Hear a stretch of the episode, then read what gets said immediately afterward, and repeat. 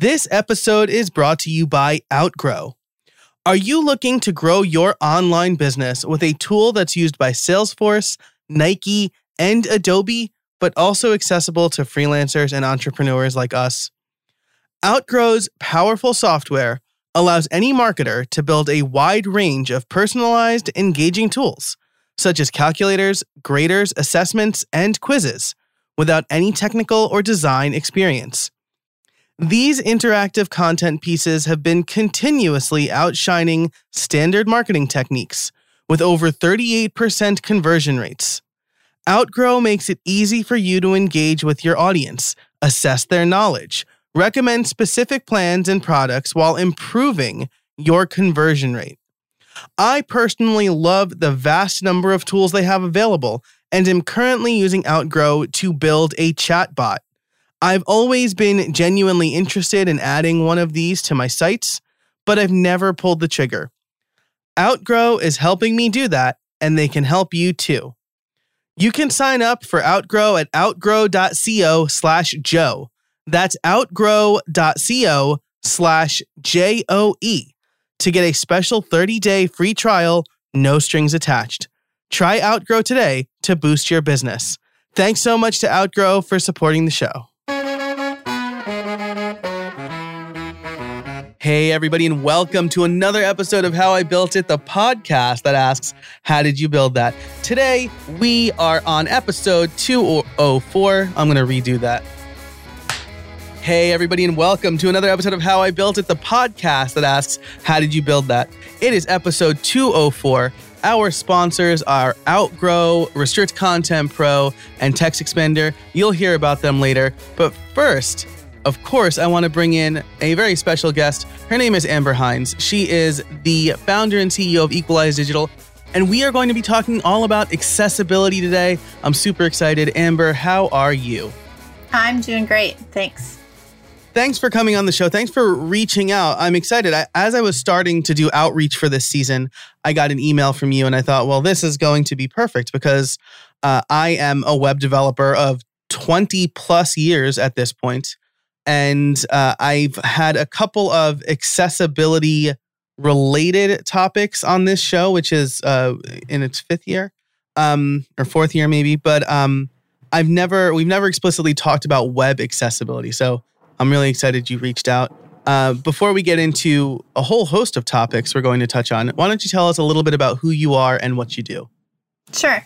So, as you mentioned, I'm the founder and CEO of Equalize Digital, which is a website accessibility consulting company. We do accessibility audits and remediation and accessible website and application development for largely, I'd say, um, large enterprises, government agencies, colleges and universities, K 12 schools, and some nonprofits. Um, and I actually got into it. I our main agency that is a parent company for Equalize is called Road Warrior Creative, and we've been running that for about um, five years. And we started doing several years ago work in with Colorado State University, and everything we launch for them has to be accessible. It has to meet um, WCAG or WCAG, however you want to pronounce that two point. One double A standards. And so we got into that. And this year, actually, we did a big shift where we did the rebrand with Equalize and pulled our accessibility work out into its own organization from the marketing agency. That's that's fantastic. So it sounds like you you work mostly with large organizations, uh, plus some nonprofits. I suspect those are uh, organizations that uh, need to i mean everybody every website technically needs to be accessible right um, but these are the organizations that will more likely be targeted um, if they are not uh, accessible is that right well you know what's really interesting about that is that um, i think we work with a lot of larger organizations or government agencies or universities because they know that they have mm-hmm. to be mm-hmm. accessible and uh, anything that is federally funded under Section 508 of the Telecommunications Act is required to have an accessible website uh, and meet um, WCAG standards. but that's not actually who's really getting sued. So you asked, like, these are the people that are required to be accessible or might be targeted, but it's not actually the case because they know they're supposed to be accessible and they typically do a relatively good job of meeting those standards with anything new that's launched. Um, this year, I think there were, let me look at my notes. There were uh, 3,550 ADA or un- in California under the Unruh Civil Rights Act uh, lawsuits. So about 10 per business day. And the businesses that were most targeted were 70, almost 78% of them were retail businesses. E commerce is huge, especially with COVID and everyone shopping online now. Um, and then the second biggest is food service. And these aren't just necessarily like chain restaurants. Uh, certainly, there are chain restaurants that have been targeted or chain e commerce stores that have received lawsuits, but there's also mom and pop restaurants and one-off e-commerce businesses as well. That's that's really interesting, right? Because as as you mentioned, we're talking about the year 2020 and a lot of on uh, a lot of retail businesses and food service businesses in March, right? Because uh, we're I'm I'm based in the U.S. You're also based in the U.S. Is that correct? Mm-hmm. Yes. Um, that's when the lockdowns really started to happen here, and a lot of businesses rushed to get something, anything online. And so they probably were already out of their depth. They didn't know what the best thing they needed was. And then uh, they probably had no idea how to make a website accessible or what they needed to do to make a website accessible. Or they might not have even known that it was a thing. Right. You know, right. Uh, unfortunately, a lot of us, we just think, well, I use a mouse or I use my phone and I can see how things work. And so online ordering for delivery or takeout or buying something online to be shipped to my house, I just think about, well, this is how I would do it. It works for me. This is great. And you don't necessarily always realize there are people that maybe can't see the screen, people who can't use a mouse, or they, even an older person with arthritis, if your touch points on your mobile device are too small, it's hard for them to get the right tap target. So, yeah, that's that's absolutely right. And I would think uh, and and after this we'll get into like defining everything that we just talked about. Um, I would think that plat. Uh, uh, so first of all, I haven't done the research on this, but I would imagine that many online retail retailers looked to something like Shopify um, to get their website online, or I'm sure there's a similar niche product for for online restaurants. Um, I would expect them to enable uh, their websites to be accessible. But is that maybe that's a misconception on my part, or maybe it's a moving target, so it's hard. Yeah, I, I mean, I think the thing that's interesting about accessibility is a lot of it has to do with themes. So Shopify, just like WordPress, you mm choose a theme. And um, Shopify, you don't just have to choose a theme that's in their theme directory. You can also have someone custom develop it. So again, if they went to a local developer and said, build me a Shopify site or a designer who knows who's like a mm-hmm. Shopify power user, just like right. a, there are WooCommerce power users, right, that build sites for people. If they don't know that, they could have not chosen a theme or they could have built a theme that didn't have accessibility in sort of the theme functionality. But then there's this other piece of accessibility, which is how you enter the content into your website. Um, one of our testers, we work with uh, blind and visually impaired people. We hire them to test websites for us. And one of them actually had a really great example that he shared with the client about image alt tags, for example. And he was talking about how he went on a, a website to order a pizza. We won't describe mm-hmm. what it is. And he's using a screen reader. He's completely blind. Um, and he got to where he could set all the things, and then the toppings were images and there wasn't an alt tag to describe, well, this one is pepperoni, this one is onions, this one's green peppers, whatever that might be. So he had to, he's like, I could either order a cheese pizza or I could pick random toppings and be surprised. Yeah. but but no, he's like, I had to stop because right. I could not, I literally could not order that product online.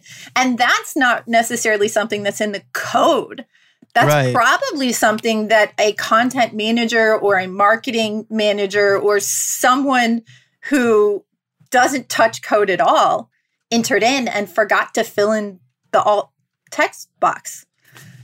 Yeah, and that's so that's really interesting, right? Because that's also something uh, that's easy for. I mean, it's easy for me to forget, right? I'm just kind of dropping images in my blog post, and maybe the images aren't integral to the content; they're just there as like a additional sidebar Like or a whatever. supplement.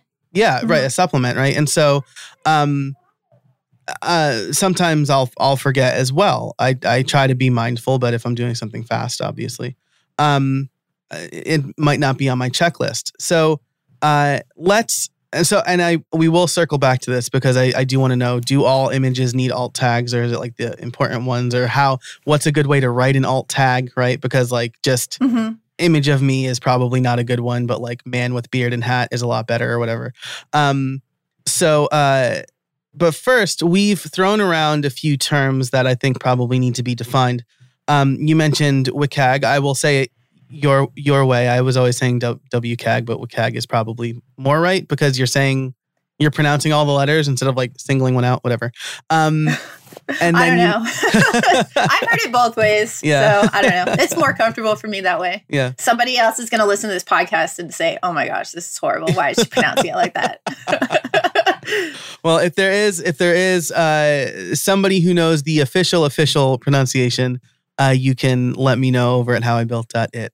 Um, so uh, so you mentioned WCAG, and then you mentioned that um, all of these websites that you're working with primarily need to be 2.1 double A or AA um, a, a rating of that. So what is WCAG?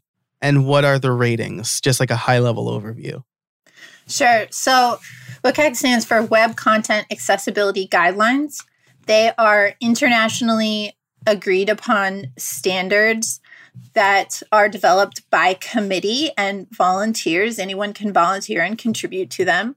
Um, and there have been different versions. So, 2.1 was released a couple of years ago. And actually, I should clarify a lot of our clients we do 2.1 because that is the current standard but if you're a government agency section 508 specifies 2.0 so anything that is t- that is a further version is also backwards so it covers all Okay. of that so 2.1 is better than 2.0 but legally they're only required to meet 2.0 Gotcha. um, 2.2 was supposed to come out in November, but because of COVID and some things, it got delayed and it's expected about mid year next year.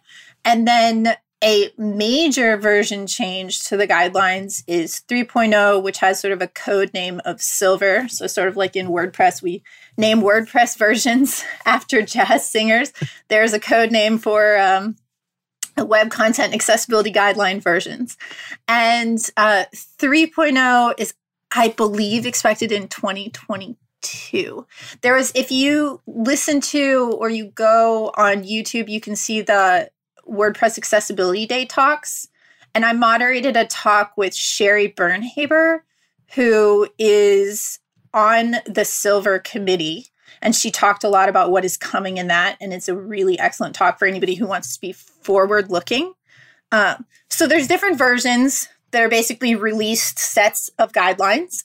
Within those versions, there are what's called success criteria. So they are numbered items that a website can be tested against in order to determine if it is if it is accessible.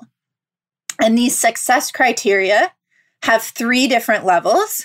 A is the absolute most basic, which is something like if it's a pre recorded video, it should have captions so that someone who can't hear the video can understand what is being said. Um, and then double A is sort of the middle, and triple A is the highest and most accessible. It can be very challenging to make an entire website AAA compliant. Most people consider double A the standard. And then there might be certain situations when you try to meet the AAA guidelines.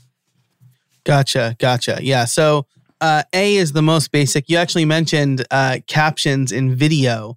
uh, which makes me think about um, uh, what kind of added expense making a website accessible is. Right now, people will look at that as a this is a cost I don't need, but I would argue that is it's definitely a cost you do need. Right, my podcast has had transcripts since season three. Um, and it's it's certainly an added cost, but there have been uh, first of all, it makes my podcast accessible for people who uh, can't listen. Um, but th- there have also been benefits to it. You know, my mm-hmm. my website ranks higher. The content is more searchable.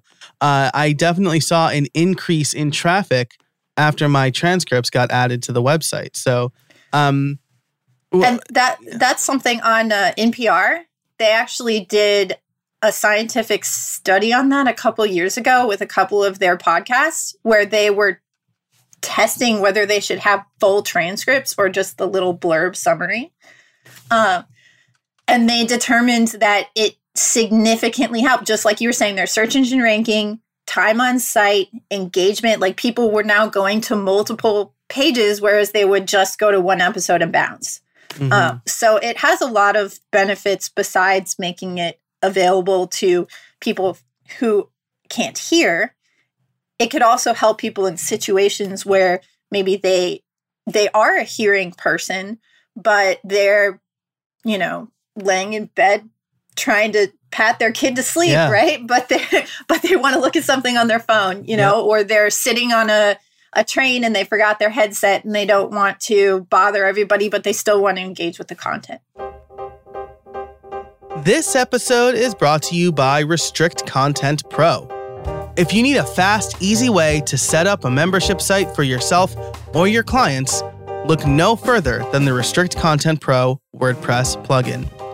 Easily create premium content for members using your favorite payment gateway, manage members, send member only emails, and more. You can create any number of subscription packages, including free trials and even free tiers. But that's not all. Their extensive add ons library allows you to do even more, like drip out content, connect with any number of CRMs and newsletter tools, including my favorite, ConvertKit, and you can integrate with other WordPress plugins like bbPress. When the Build Something Club comes out later this month, you can bet it's going to be using Restrict Content Pro. I'm a big fan of the team, I'm a big fan of the tool, and I know they do fantastic work over there. If you want to learn more about Restrict Content Pro and start making money with your own membership site today, head on over to howibuilt.it slash RCP. That's howibuilt.it slash RCP to learn more and get a special offer for listeners only. Thanks so much to Restrict Content Pro for supporting the show. I've been in many situations where I'm looking to, looking for something to do. Actually, just yesterday, as we record this, I was looking for the best way to like oven bake bacon. Um, because like I didn't want to get my skillet out or whatever. And mm-hmm. uh I asked my Amazon show, Echo Show, hey, like how to what's the temperature or whatever. And they're like, here's a video. And I'm like, I don't want a video. I want a single sentence that tells me what to preheat the oven to. So yeah, you don't I, want to watch 15 minutes. yeah. so yeah. Um, but but there is there there will be an, an additional cost for making a website accessible. How can um how can people prepare for that in their budgets as web developers? A lot of people who listen are web developers and small business owners. How can they integrate that into uh, proposals uh, and and and things like that? Sure. Well, I think there's two ways to approach that, which is from the agency or the developer perspective. Um, for us, when we were before we pulled it out and created Equalize Digital, and we were just proposing projects under Road Warrior Creative, we typically had accessibility as an option Mm-hmm. unless we knew that the client like we had already discussed it and they came to us but we are like this is an option we're putting on every proposal um, and for us, it, I mean, our code base, our starter theme, we use custom themes, it's all accessible. Um, but what we have found from an agency perspective is that there are sometimes more things if you have custom functionality, if you're embedding like HTML canvas elements, if anyone knows what mm-hmm. that is, there's special things that have yeah. to happen because those aren't accessible to someone on a screen reader. It just says like graphic, right? Um, so there's different code things that have to happen. So on that front, we frequently have to account for that in in time. Um, the other thing that we've found a lot as from an agency perspective is that there's a lot more training that has to go into it with clients.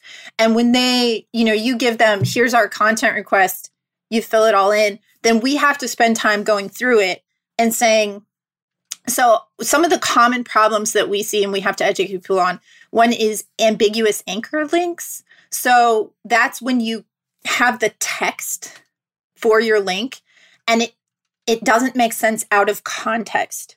So a really obvious thing for that is like click here. Mm-hmm. People yeah. link that all the time. And if someone is on a screen reader, they don't have the context. They just start going through links. They're just going to hear click here and they won't know why would I click here? Where does it go? Um, but even things like email or website can be ambiguous when it's on a page where, like a directory page, where you're listing out here's five different people and and email is the link to them. You actually need to have something so that a screener would read email for Amber Hinds. So I would know, oh, this is the link to email Amber Hinds. So there's a lot of those kinds of things where we have to go through their content that they provided us with and um and you know either have conversations with them about it or just make the change and by adding screen reader text or whatever that might be on the development end um and then I feel like another thing is heading level. We mm-hmm. notice a lot if people are are coming to us with an existing website that needs work, you know, we need to do some training about you can't just pick the heading level because you like the way it looks. right. They actually make sense in a numerical order, and there's a reason for that. Um, so I feel like from an agency perspective, you sort of have to figure out what are the top problems that you're seeing or the top things, and then account for that time. And we on every project would put it as an option because as much as we want every website to be 100% accessible it's just like as much as I'd love to write all the content for every website because I think it would make it really awesome sometimes yeah. clients don't have the budget for that or they really just want to do their own content and and it you know and it may not be what you would do but um right. so I think there's that I, from a from a website receiver perspective I think that you can't afford to not make your website accessible. At least currently, with current laws, there is, it's sort of a roll of the dice. You have no idea if you're going to get sued or not. Right. Uh, certainly, the more high profile your website is, you know, if you run, let's say, Google AdWords or paid social media ads and you are driving traffic there, certainly that increases your likelihood, right? More visibility than if you're just, I have a small brochure website that's four pages. I don't really send people there, and my traffic is like, you know, a hundred people a month. Right. The likelihood of getting sued is a lot lower. So that's something that a business owner has to weigh. Um, but if you think about if your attorney bills you $250 an hour, and you get a lawsuit, just responding to that is going to cost you thousands of dollars. Right. And I've seen some reports where they're saying that most of the time you have to settle because there's no, like, that's just what you do. And just settling could cost you $300,000. Now all of a sudden you're thinking, boy, putting an extra five into my website at the time that I build it is probably worth it. It's it's very similar to making your website secure, right? Like I've had clients who I've tried to say, "Hey, we should like spend a little extra money shoring up the security of your website so you don't get hacked." And then they get hacked and then they spend 4 or 5 times that doing the recovery and then shoring mm-hmm. up their mm-hmm. website. I think that's so interesting. Now, you uh you mentioned that there's no way of knowing if you'll get sued uh, I'm wondering because I read this earlier in the year, but I, I don't want I don't want to use like scare tactics or say like this could happen. But I did read about a gentleman who was suing random businesses that he went to, uh, websites, uh, and there was really nothing that those businesses could do about it, right? Because the legal argument was sound. It's not like you can't sue because you're not a customer. If you visit the website, it's not accessible. You're liable Mhm. for for a lawsuit, right? Yeah, so there and actually the other thing to be aware of is that you don't have to you you won't necessarily get sued in the state where your business is based. hmm So if you are an e-commerce business especially, if you mail products to people in California or New York, which are the top states for lawsuits, you can be sued in New York or California. Um, there's eh, there is um, I think 70 so 70% of all cases are brought by 10 plaintiff law firms. So there are Wow. law firms that specialize in this kind of lawsuit. Um, there are definitely plaintiffs who sue lots of websites. They call them kind of drive-by ADA Mhm. lawsuits Yeah. where they're just finding every website that they can find. Um, word of caution: some of those plugins that are out there, and I won't name any, but they're they're overlays that that say add a line of JavaScript to your website, and we'll make it accessible. They can be scanned for, and there are actually a number of websites, or sorry, a number of lawsuits that cite that the website is using that plugin and it is failing to make it accessible. Multiple of those plugins, so it's not just one, wow. and they're still getting sued. Uh, so, so there is that, which is the it's not great. There is actually a bill right now that has been proposed um, in the House, which will stop someone's ability to just sue a business without even contacting them first. Um, Okay, because that was going to be my next question, right? Like, you like if there's a copyright infringement, like you'll usually get a cease and desist first, mhm. right? But there's nothing like that right now for ADA web for ADA lawsuits. There is not. And there's no guidelines under the ADA about what accessible means. So people assume that it means following web content accessibility guidelines, what Mhm. WCAG. Um, but there's no real proof to that or specific judicial guidelines saying that this is this is what it is. Um, the there was a case against Domino's that was pretty high profile that went to Mhm. the Supreme Court last year, and um, the Supreme Court declined to hear it. They basically said that the lower court's decision stood, which was against Domino's, so that was considered a win for accessibility rights advocates. Um, you know, and so it's hard because there are people that are obviously abusing this to make money. Right, right. But there are also some very legitimate cases where someone really couldn't do what they wanted. And if the lawsuit hadn't happened, progress would not have been made. Right. Yeah. It, yeah. Like you said, the lawsuit might be um, required to. I mean, you know, laws like the um, uh, now the ADA is is short for American Disability Act, right? Americans with Disabilities Act. Yes. Americans with Disabilities Act, and so um, l- laws are really defined in the courts, right? As as many lawyers I listen to on podcasts say, um, a law is meaningless unless a court decides on it, basically. Um, Mhm. So we need these lawsuits essentially to define how they're going to play out, and then how we as web developers need to act accordingly. Mhm. Whew. Well, I should state that at this point, I'm not a lawyer. Amber, are you a lawyer? I am not a lawyer. And whenever I do webinars, that is the first thing I say. um, so we're we're just kind of spitballing here, but there are. So I mean, let's talk about. We talked about the scary part. I, I have like an irrational fear of getting sued.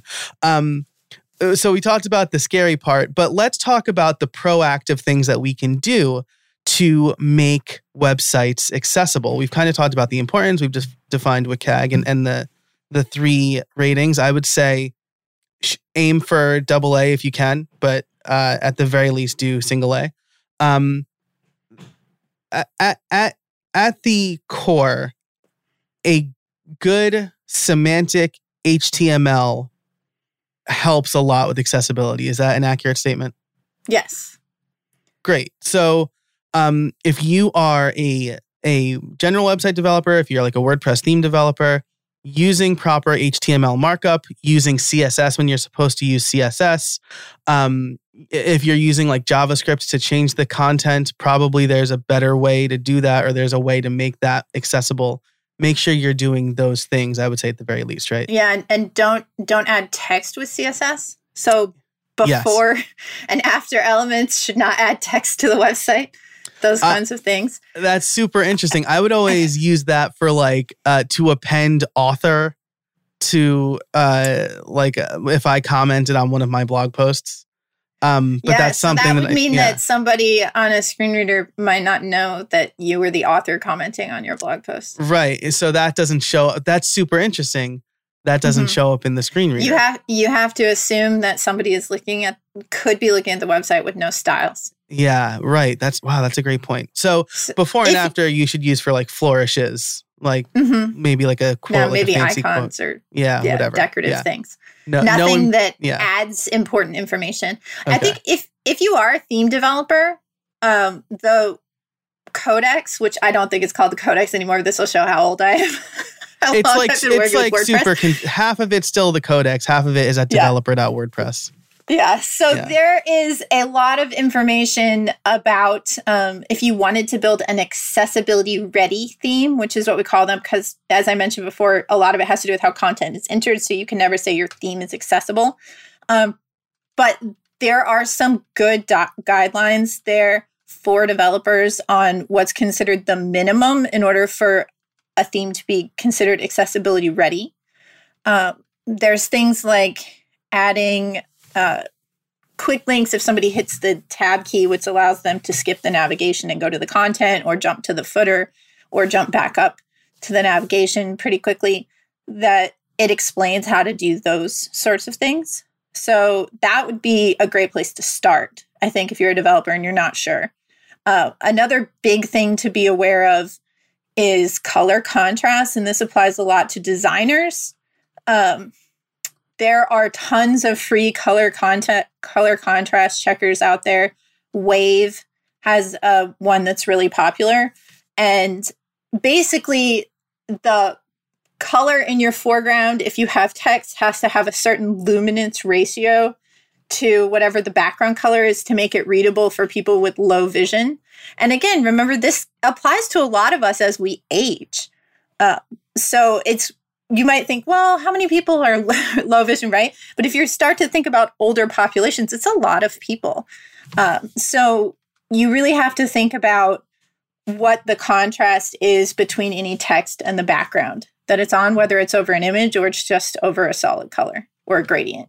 Yeah, and and uh, if we're talking specifically about WordPress here, um, you know, Gutenberg slash the block editor uh, has added that at, into yes. their blocks, which I think is really nice. Um, I will it warns link, you. Yes, it does, and uh, that's been helpful for me. I, you know, I feel like usually I can eyeball it, but sometimes I can't. Um, I will link to a few of the the resources you mentioned um, uh, in my uh, HTML and CSS Visual Quick Start Guide book. Uh, I have a whole chapter dedicated to accessibility, so I got to try out uh, some of the um, color contrast stuff. I had a, I found a plugin uh, that would essentially change um, uh, recreate your website for people with certain different color blindness, um, mm-hmm. which which I thought was uh, so very eye opening to me. Um, and also, I thought it was like pretty interesting that they could do that. I took a photo of my daughter and I changed uh, and I adjusted it, and so that picture's in the book. My daughter is, is in my book, which is cool. But um, there's a lot of really good resources there to help. But um, yeah, so yeah. can I say something about those yeah. kinds of plugins? Yes, yes. Uh, so so there are there's probably like maybe 15 plus plugins on the .org directory now that are different types of overlays. Mm-hmm. I think they're a lot less likely like what we talked about where they can be scanned for like some of the mass yeah. market ones that can be used on any website. Uh, but the one thing to keep in mind while those tools, the ones that are just like it allows people to make text bigger or it can change it so it's reverse, so it's dark rather than a light background, or it can make it all black and white or whatever that might be. Those are, I think, less problematic than something that says, oh, I'm going to add alt text for you right. because how can AI, you know, right. really do a good job of that? Um, but that said, like a lot of those tools, I think, make people think that they're making their website accessible and they're they're, They're not. not. So Yeah. I'm like wary of that. I should I and- should state here that I mean um these this was all for testing. So this is like a Chrome extension, not a WordPress Mhm. plugin. Um Okay. but I Yeah. think your I think your disclaimer is super important, right? Because I could see somebody listening to this and then saying like colorblind plugin for WordPress, right? And the other, I think the other thing that maybe people don't think about, and we see this a lot with clients, is they're like, well, we need one of these. We need something for people to make their screen bigger or whatever, you know, whatever this might be. But the thing is, is most people who need that functionality, they have a they have software on their computer Mhm. that does that for them. Yeah. So they don't really need your website to do that for them. And in fact, sometimes those plugins can conflict with the software that they use and they already know how to use. And then they have to learn something new just to get around your website, which, as you can imagine, depending upon their patience level, might mean Right. you've just lost a customer or whatever that might be. So, so I always, I always kind of sh- go err on the side of don't use those tools. Yeah, yeah, for But- sure. Sorry, the one the one that I was talking about specifically was Colorblindly, which is a Chrome extension okay. that I was using Yeah. to So change you the colors. installed that. Yes. For my website. And then I'm like, oh, this looks terrible for people who are, say, red, green, colorblind. I Mm, should adjust mhm. this. Yeah. So that allowed you to see whether the colors on your website were causing problems for people. Yes, exactly. Yes. Which Gotcha. brings us into the next topic, right? Which is Mhm. testing. You mentioned in the pre-show or, or maybe in the, the our pre-recording conversation that there are a couple of ways to do testing, both manual and automated. Um, Mm-hmm. Why don't we start with manual and then we'll talk about a very special tool that you have that can help. Yes. So um, it is important to know that only about 30% of accessibility, 30 to 40% of accessibility problems can be found automated with an automated test. So you do have to manually test your website. And what that looks like is doing a number of things. The first one is very basic, which hopefully we all do when we launch a website, which is look at it in multiple browsers on multiple screen sizes. So test it on different phones, different tablets, different PCs or Macs, and different browsers.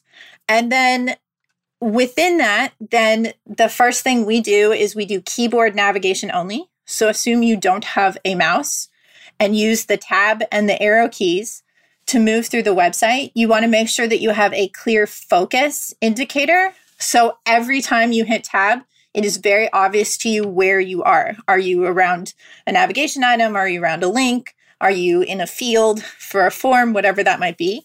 You want to try to trigger every button or link with your keyboard only. Can you move sliders? Can you play and pause videos?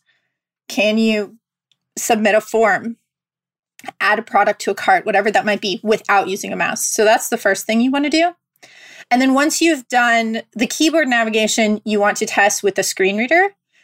If you have Macs, you can use VoiceOver. It's built into screen readers, or sorry, it's built into Macs and it's there and available and free.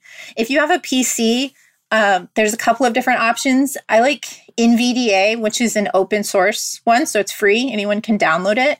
Uh, Jaws is a really popular one, which we do testing with, but it's somewhat expensive. So if you're not, if you're just using it for testing, you probably don't need to. I do recommend testing with multiple screen readers because they don't all say the same things, which you might you might be surprised. that was surprising to me at first. It encountered the same element and two different screen readers say two different things. So we recommend testing with at least two and testing on Windows and a Mac. Um, and that's basically the same thing. You move through the website with your keyboard only, with the screen reader turned on, and you listen to what the screen reader says and think, is this confusing? Um, you can also try, there's different keyboard shortcuts in screen readers, like you can navigate by heading. So you could, in NVDA, if you press the two key, it'll read out all of the heading twos and then you could jump to one of them, which is a way that people, right? A sighted person can skim and find the information they want easily. But someone who is blind or has a strong visual impairment can't do that. And so this is how they skim content, which is why the heading levels matter. So if you skip your heading two and you've just have heading one and heading three, they hit two, they'll think there's no headings on the page and they won't bother to hit the three key and they'll think there's no way I can skim this page. So, um, so you want to test all of those things um, as well with screen reader just to make sure the functionality works. That's that's really interesting. Now, as you were speaking, uh, I was kind of doing some of the things on my personal website. Uh, mm-hmm. Again, when I wrote my book, I did all of this because I, I, needed screenshots. I there are videos that accompany the book, um, and so I ran it through. But I recently changed themes, and just going to my website in Safari and hitting Tab brought me to the three form fields on the website, and then back to the address bar. Oh, yeah, because you have a tab index set on your form. So it forces it to the front, even though the form is probably at the bottom of your page. That's exactly right.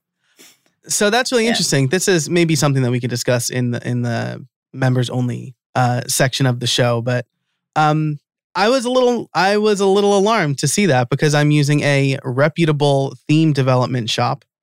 Um, mm-hmm. and if I'm if I'm just testing and hitting tab, um, you know that that failed and maybe that's something that i should i need to work on right and and that's what's interesting right because that sort of thing is probably come from whatever form plugin that you're using mm-hmm.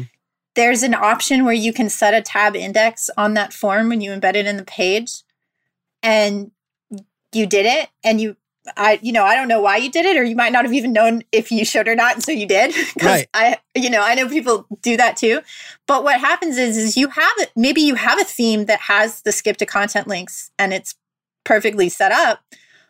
But now the some setting in some plugin has caused a problem, which is overriding the great theme you have. right. Yeah. And so that's where it's a little challenging you know, and I think there's a whole nother piece which we won't even get into, but if you are linking PDF documents or Word documents or any of those things on your website, they also have to be accessible. So any content that you share with someone, if you have a PDF download, you have to make sure that that can be accessed also. And it, it kind of follows similar guidelines as a website as far as having headings and things like that. Um, but oh, that's yeah. very that's really interesting. Yeah, that's again, that's not something I would have I would have thought of at all. Um, mm-hmm. well, I'm gonna. I mean, I'm gonna stop uh, looking at the code on my website right now because it's very distracting. But I'm gonna, I'm gonna, you're going to leave with homework. yeah, absolutely. Fix your tab index. The, yes. the first the first thing when you're doing keyboard navigation and you hit tab, the first thing you should see is skip links. Uh, you, with the one exception of sometimes, and we've done this for some clients, the first thing when you see when you hit tab is a link to visit the accessibility help page where it has their accessibility statement. And then it goes to skip links but it's like a hidden link that pops up when you hit tab. Um, interesting but generally that's the first thing you want to do because you want to allow people to bypass the navigation and get to the content quickly especially right. if you have a very large navigation we've right. built websites for government agencies that have like i don't know 60 things in drop downs right And yeah. it, can you imagine if you had to go through every single one of those items on every page just to get to the text of the page? This episode is brought to you by Text Expander. It's a new year, and you can start off on the right foot by reclaiming your time. With Text Expander, you can save time by converting any text you type into keyboard shortcuts called snippets. Say goodbye to repetitive text entry, spelling and message errors, and trying to remember the right thing to say. With Text Expander, you can say the right thing in just a few keystrokes. Better than copy and paste, better than scripts and templates, Text Expander snippets allow you to maximize your time by getting rid of the repetitive things you type while still customizing and personalizing your messages. Text Expander can be used in any platform, any app, anywhere you type. Take back your time and increase your productivity in the new year. And let me just say that Snippets is not all it does. With advanced snippets, you can create fill ins, pop up fields, and much more. You can even use JavaScript or AppleScript. I can type out full instructions for my podcast editor, Hi Joel, in just a few keystrokes. Another one of my favorite and most used snippets is PPT. This will take whatever text I have on my keyboard and convert it to plain text, so I'm no longer fighting formatting. Plus, if you have employees or contractors, you can use Text Expander to manage and share snippets with them so you all get it right every time. I've recently started sharing Text Expander snippets with my virtual assistant. This year, How I Built It is focusing on being productive while working from home. TextExpander is the perfect tool for that. Plus, they're providing resources and blog posts to help you make the most of their tool and be productive. Text Expander is available on Mac OS, Windows, Chrome, iPhone, and iPad. If you've been curious about trying Text Expander or simple automation in general, now is the time. Listeners can get 20% off their first year. Just visit textexpander.com slash podcast and let them know that I sent you. Okay, so so you've given us a few ways where we can manually test, uh, mm-hmm. which, as we just demonstrated in real time, is important, right? Because um, uh, again, I made an assumption because I used a reputable theme developer, and I made I'm using only native stuff, right? It's like the Gutenberg editor and whatever, but um, mm-hmm. you know, there's still that's why it's important to test. Um, yeah. Now you also have a tool that helps you with automated testing. Is that right? Yes. So we just launched uh, at the beginning of December a plugin called Accessibility Checker. And there's a free version in WordPress.org, and then we have a pro version. And the goal of this plugin is to test for accessibility problems on websites. And we actually launched it because we would build these websites for our clients we would train them on how to be accessible. I would hand them a PDF checklist. Like every time you write a blog post or edit content on the page, make sure all these things are true. And unfortunately, I would very rapidly see their websites stop being accessible because of content entry problems. Mm-hmm. And I kept saying, we need something right on the post or page edit screen that tells them as they are adding their content or editing the content that's already there, hey, there's a problem here you want to look at. So that this year with COVID, we, you know, had a little slowdown and I said, you know what we're going to do with our slowdown? We're going to build our solution to keeping websites accessible. That's that's fantastic. And again, um, I have the uh, the pro version of accessibility checker. So uh, you can look for a uh, video on my YouTube channel um, uh, around the same time this episode comes out, where you can uh, see how it works, and I'll link to all of that in the show notes over at howibuilt.it slash 204 as well. Um, now, you mentioned that only 30 to 40% of accessibility issues can be tracked with um, automated testing, but it sounds mm-hmm. like this is this is really about testing and then guiding the user to making to making sure their content input is correct. Yeah. So the goal the goal with it is yes to help them with and it does test more than content. So um, it tests the full page. So you're going to find things that are related to coding potentially that mm-hmm. have to be fixed by a developer if you're not a developer. Right. Um, but it will also flag content things. In our pro version, uh, we are about to release a version that does a full site scan. So it doesn't just, you don't just have to go into um, a post or a page to see the audit. And and that is really great if you're installing it on a website that has 500 posts, yeah. you know, or more. You can really quick at a glance find things that are obvious fixes like missing alt tags or headings out of order or um, ambiguous anchor links, all, all kinds of different things like that. Um, so automated scanning, even though it can't find everything because it's not a human being and it doesn't really, you know, it can't know how does a screen reader read this and doesn't make sense. Um, it is a very important part of testing because it can help speed up and solve some of the more obvious problems. I mean, the missing alts on images is one of the things that is almost always cited in lawsuits when they describe Right. why is this website being sued? And I'm just like, it's like, um, it's almost the easiest thing because any CMS, WordPress, Shopify, any of them, they have a little field where you can write what the alt is. But Yeah. if you haven't been doing that, it's hard to know. I've got all these posts. Do I, how do I have to go back and click on every image to see if there's an alt there? So that's why an automated tool is great because it can just tell you, oh, here's the 30 posts and the specific image on those 30 posts that are missing the alt tag. Absolutely. And so that brings us back to something that we touched on earlier in this episode, which is do all images need alt tags? What makes a good alt tag? Um, so uh, so let's start with the first question. Do all images need alt tags? No. Okay. So, images that are purely decorative and provide zero added information to the content or supplementary hmm information do not need alt tags. You want so actually I should say they they need to have the alt equals and then it should have empty quotes. Okay. So it can't not have the alt tag. If it is missing an alt tag, then that is a problem because it will then announce it as an image, but it'll just say image. And then sometimes it'll read out the file name, which if you can imagine, yeah. Mine not are always be like useful. screenshot and then a date.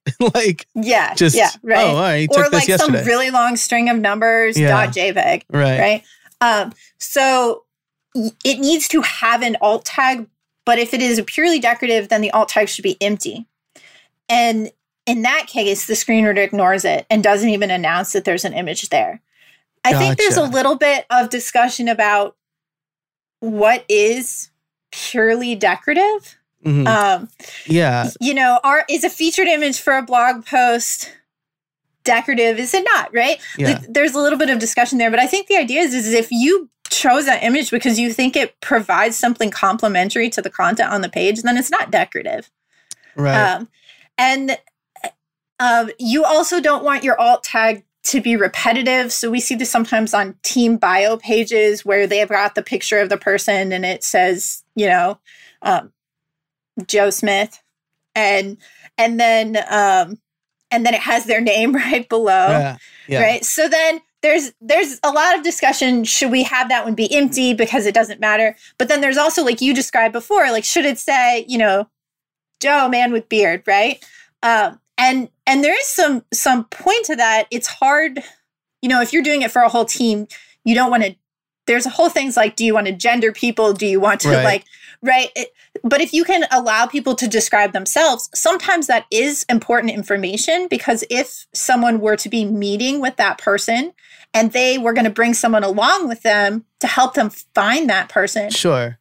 then they they'd know just like a sighted person would know if i went and looked at a bio page for this person i'm meeting and i saw their picture i'd be like oh you know that's a, a woman with brown hair Right. you know or has the appearance of a woman right Yeah. Right. Yeah. um, I could then, if I was a blind person and it read that out to me, I could then share with someone, oh, I'm meeting, they have brown shoulder length hair, you know.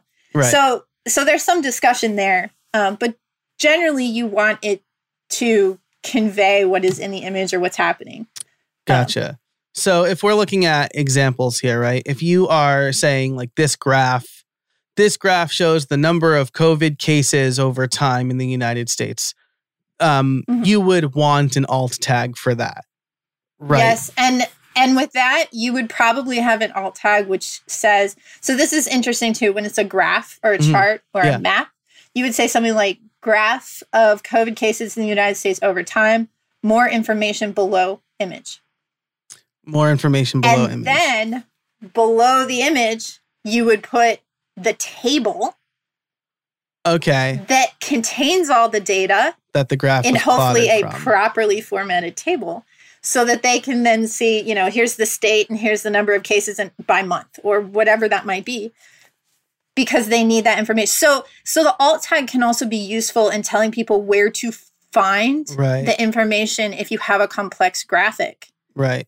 That they'd otherwise be missing out on. Now, if we're talking, well, let me tie up this one end first, right? Um, uh, recently, I published a blog post about my favorites of 2020.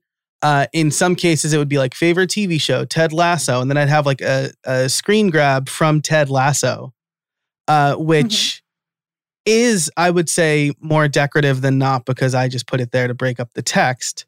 But is that, I mean, that sounds like something I probably should describe, right? A, a still from the TV show Ted Lasso with Ted and, and Beard, Coach Beard. Yeah, I mean, I I and I I don't know if you'd necessarily say like still shot from the TV show. What you might think about is what is that still shot from the TV show conveying? So Mhm. I've never heard of Ted Lasso. Oh man, it's an excellent show. I also don't really have TV, so I'm in the dark ages on all that stuff. But but right, if I were looking at this blog post, I might see it and I might know something about the room they're standing in. hmm Um, or you know, like it might tell me if this is a sci-fi TV show, Right. if this is a TV show set back in olden days because of the clothes they're wearing, right? Like there's a lot that's probably communicated by that still shot. Right. So just saying like screenshot of Ted Lasso TV show leaves out people on screen readers who are missing. No, you don't want to write a book, right? Right. Right. But perhaps you want to describe, you know, yeah, Two soccer Something coaches that standing in their office the scene. Yeah. because that Yeah. would help people on a screen reader know, oh, maybe this is a show I want to check out. Interesting. Okay. Good to know. I'm I'm glad that I'm using this show to get my own like personal consultation. Um now I do want to circle back to the graph and then we'll wrap up because we've been talking forever. Uh, there's just like so much to know. Um, with the the graph specifically, right? There's the HTML tag fig figure and fig caption. Um, Mhm. Would those be the semantically appropriate things to use for for say a graph where um, I would say like more information below, or would I include even include like the data table in the figure tag? Well, I, this is a little bit in the weeds, but I'm curious about it. Yeah. Yes. So with figures or canvas elements, you can put data tables right in there. Um, and that that is an appropriate solution. I think it depends on how big your data table is. Um, the other thing to think about is there was some support, there's not really much anymore for a long description, which is you could put a URL on the image and then um, certain screen readers would then read it out and people could go there to find the supportive data. But that's not those sorts of things are where you hide it. Like we've seen people be like, well, what if we just like wrap this all in a screen reader text so it only reads out the data to someone on a screen reader? And I tend to advise against that because sighted people can usually benefit from tabular data also. So it makes more and it makes more sense to have it just visible on the page below your graph. If you don't want the whole transcript visible on the page, there are options to minimize it but still have it available. Uh, we frequently do things like using an accordion as long as it's properly coded to put content on the page. And you can do the same thing with your data table if you don't want it. If you're worried that it's going to make the page look too long or if it messes with the design, you could also you could have it linked. So you could have a link below the graphic that says, you know, to view the data, go here, and it could open a different page or it could download a document or maybe a spreadsheet. Again, if you have a document that you're downloading, it also must be accessible. So there, there are ways to do that. But generally, I would say that data for graphs and charts is beneficial to sighted people as well. And so you want to make it visible too. Yeah, that's really interesting because it kind of goes back to the same thing that we said earlier. Like, good semantic HTML goes a long way. If you have good the good content and the right content, your website's going to be inherently more accessible. Uh, so it's really you know just certain things you need to watch out for, like making sure videos and audio have have transcripts or captions. Um, making sure that you have alt tags in the appropriate places. I think that's that's really interesting. Um, so I know a lot of small well actually, you know, we touched on the the benefits of of how accessibility can help your your business as well, right? Because it makes it more accessible, it allows more people to visit your website and use your website. Maybe you're not losing customers because they can't get the toppings they want on on the pizza that they're trying to order. Um for those listening, where can are there resources that you would recommend to help them learn more um, about accessibility?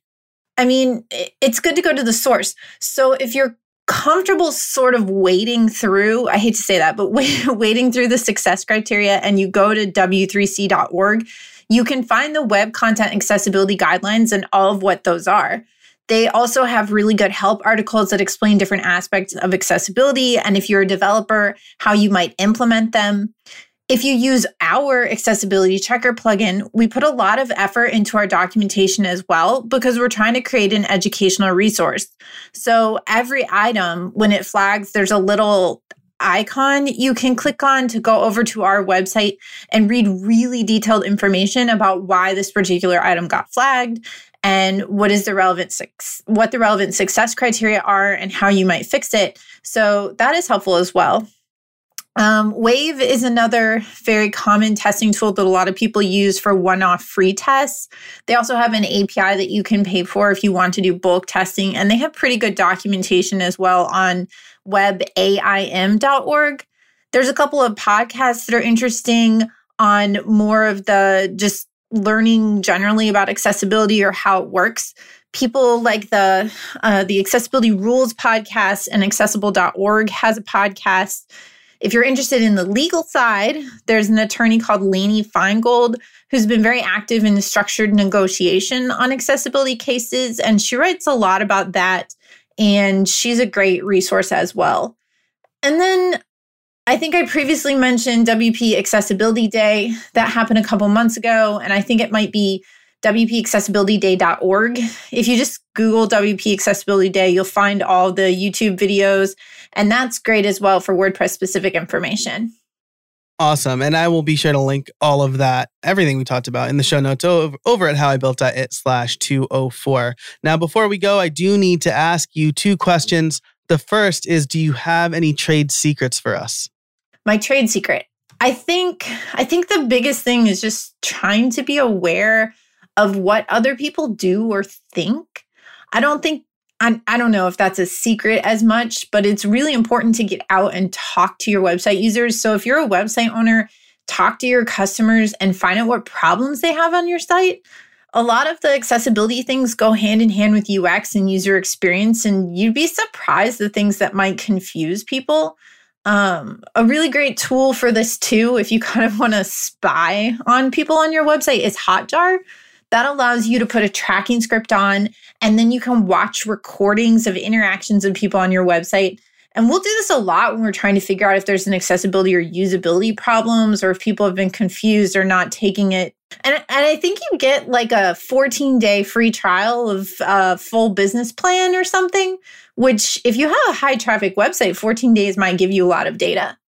That is, I'm just going to give you a hot tip for Hotjar right now is I cheaped out and only installed it on the landing page that I wanted to test, which means I never saw what people did when they clicked off that landing page, uh, which included going to my checkout process. So, if you're going to do this, make sure you install it site wide so that you could see what people are doing everywhere on your website. And, and I think you get like a 14 day free trial of a full business plan or something, which, if you have a high traffic website, 14 days might give you a lot of data. Yeah, for sure. Maybe mm. team that up with like some ad campaign. Not that I want to spend people's money, but you know, if you if you can anticipate a high volume of traffic over a 14 day period, maybe that's a good time to try out Hotjar. Otherwise, you can use the free plan and still get some information. You just need to go there on a regular basis, review it, and delete it so that you can get new data. Yes, yes. Awesome. Amber, this has been truly fantastic. One of my longer conversations, really. So thank you for taking the time. Where can people find you if they want to learn more? You can find me at equalizedigital.com. And the quickest way to jump to the section on our website for accessibility checker for our plugin is to go to a11ychecker.com. It's 11 like the number 1 1. So a11ychecker.com. We're pretty active on LinkedIn under Equalize Digital, or my LinkedIn name is just Amber Hinds, all one word. And you can also email me. I'm amber at equalizedigital.com. And I love talking accessibility, so I'm happy to answer questions. Fantastic. Well, I will uh, again link to all of that and more in the show notes over at howibuilt.it slash 204. Thank you to this week's sponsors. They are Outgrow, Restrict Content Pro, and Text Expander. For members of the Build Something Club, a name I'm workshopping, um, I'm going to ask Amber if there are any good themes that she would recommend that she knows are accessibility ready. So I'm putting her on the spot there. If you're a member, you'll get that in the members feed. Otherwise, thanks so much for listening. Until next time, get out there and build something.